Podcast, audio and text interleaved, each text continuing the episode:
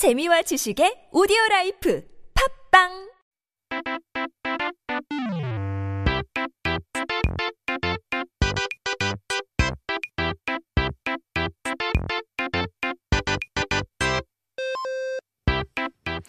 It's time to take a look at our word of the day. 오늘의 사전을 한번 펼쳐 볼까요? 오늘의 첫 번째 단어는 바로 학인데요. 학. 괴롭거나 어려운 상황을 벗어나느라 이제 진땀을 빼거나 질려버린다는 표현으로 우리는 학을 떼다라고 하는데요. 학이라면 강해감에 보이는 그 길다랗고 우아한 새를 얘기하는 걸까요?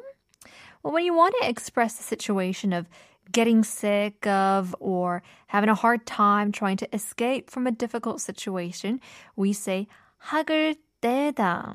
So if you know you might be wondering if we're talking about that blue crane, the bird with a long, elegant body and long wings. 이제 멋있게 아, 날아다니는 학이랑 무엇에 질려버린다는 표현이 같이 간다고는 상상하기가 조금 어렵죠. It's hard to imagine it has something to do with the expression of getting sick of something related to this, you know, magnificent bird. 여기서 학은 날아다니는 새를 이야기하는 것이 아니라 말라리아를 뜻하는 학질 에서 온 말이에요. 한국이나 이제 여러 선진국에선 더 이상 보기 힘들지만 오늘날에도 이제 아프리카 같은 나라에선 모기가 옮기는 말라리아 때문에 많은 사람들이 죽어가고 있죠. Now, of course, we are not talking about the bird, but instead it implies malaria. 학질 It comes from the Korean term for malaria. Now, it's rare to see this in developed countries, including Korea, but there are many people that die from this disease due to this infection transferred from mosquitoes.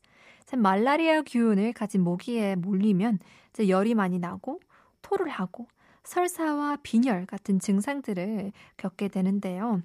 So when you get bitten by a mosquito with malaria, you suffer such system symptoms like high fever, vomit, diarrhea, and vertigo. 이제 몸속에 수분이 다 빠져서 옛날에는 한국에서도 말라리아로 말라리아로 이제 죽은 사람들이 많았다고 합니다. A lot of people in Korea also back in the days would die since this disease would make you hydrated, dehydrated, excuse me, as you lose all the water in your body.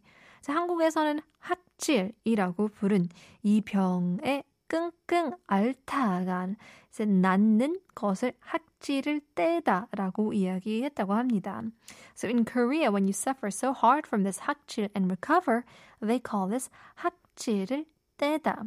So 지금처럼 의료의 혜택을 잘 받지 못했던 옛날엔 코로나보다 훨씬 더 아팠겠죠, 그죠?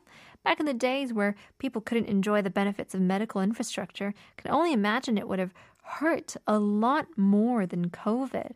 그래서 사람이 견딜 수 없을 정도의 병이다라고 이야기했을 정도래요. 그래서 이게 나중에 지를 떼고 학을 떼다라고 부르면서 그만큼 어려운 일을 가리키는 표현으로 이제 쓰기 시작해서 오늘날 우리가 쓰는 뜻이 되었다고 합니다.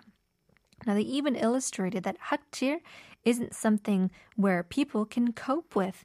Later, they got rid of jir and called it hak을 떼다 to express something that is as terrible as malaria, becoming the meaning we are using today. 학, 학을 떼다. Interesting. Didn't know that a lot of our words, or even one of our words, would come from malaria, but there you go. We're learning lots. Keep sending in your messages and your song requests. 2198님의 신청곡입니다. Here's Psy featuring 성시경. 어, 최애 노래죠. 뜨거운 안녕. PSY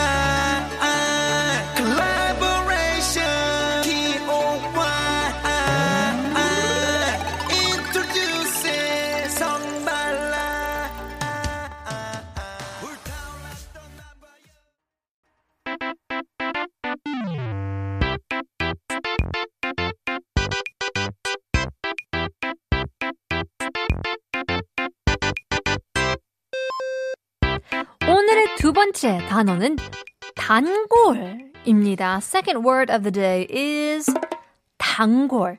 진리님들 모두 단골인 식당이나 뭐 가게나 하나쯤이 있겠죠, right? Well, I think we all have a restaurant or a store that we visit often, making us a 단골, a regular. 사장님들도 단골인 손님에게는 서비스로 조금이라도 더 주려고 하고 그러시잖아요. 그래서 가는 가게에만 가게 되는 원인, 이제 원, 야, 그죠?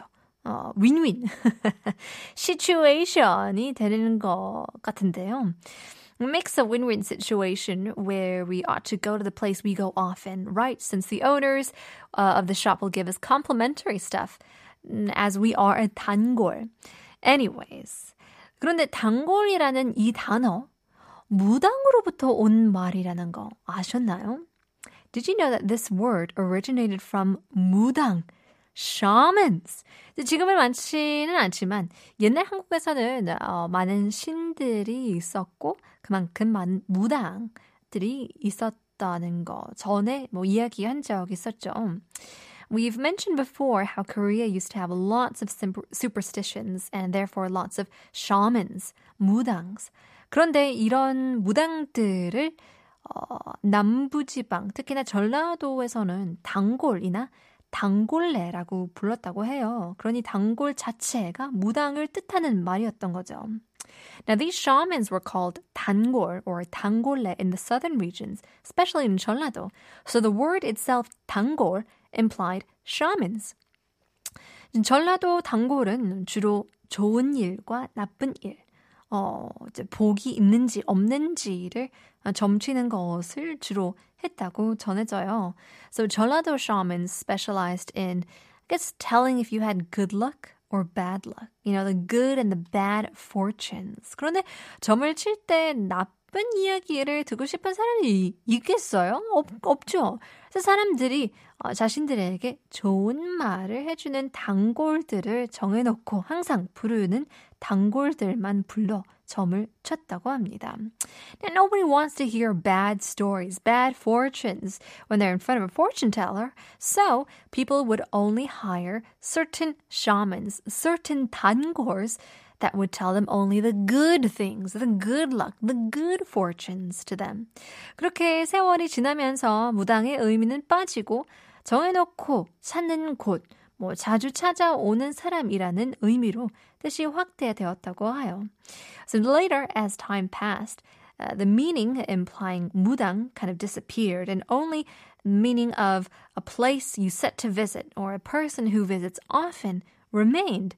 무당의 의미는 사라졌지만 나에게 좋은 일을 가져다 주는 사람이라는 의미만 남게 된 거죠. 야하. The meaning of shaman kind of disappeared and only the meaning of someone to bring good news kind of remained. 네, 지니님들은 한국어 천재의 단골이 되어 주실 거죠? Hoping you guys would be a 단골 to our show as well. In any case, we'll leave you guys with a quick song. Here is 소란, 리코타 치즈 샐러드.